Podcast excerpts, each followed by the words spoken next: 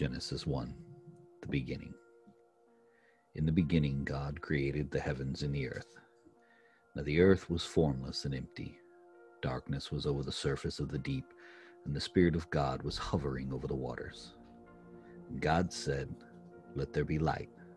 And there was light. God saw that the light was good, and he separated the light from the darkness. God called the light day, and the darkness he called night. And there was evening, and there was morning, the first day.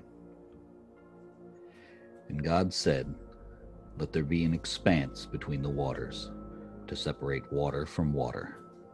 So God made the expanse, and separated the water under the expanse from the water above it. And it was so. God called the expanse sky, and there was evening, and there was morning, the second day.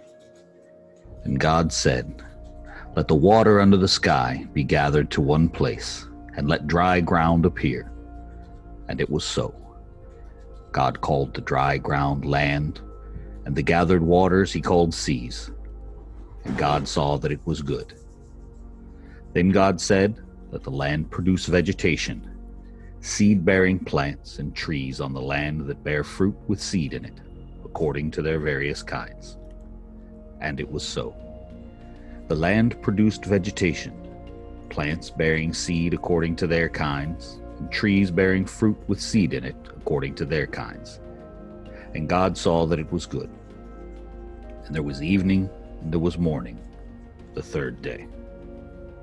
And God said, "Let there be lights in the expanse of the sky to separate the day from the night, and let them serve as signs to mark seasons and days and years. And let them be lights in the expanse of the sky to give light on the earth." And it was so.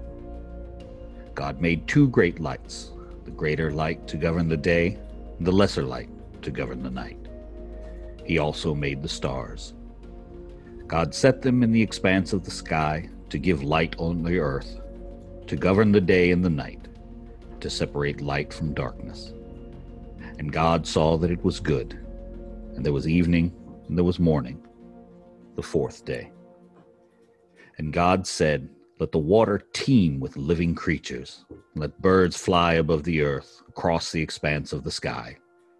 So God created the great creatures of the sea, and every living and moving thing with which the water teems, according to their kinds, and every winged bird according to its kind. And God saw that it was good. God blessed them and said, "Be fruitful and increase in number, and fill the water in the seas, and let the birds increase on the earth." And there was evening, and there was morning, the fifth day. And God said, "Let the land produce living creatures according to their kinds, livestock, creatures that move along the ground, and wild animals, each according to its kind." And it was so.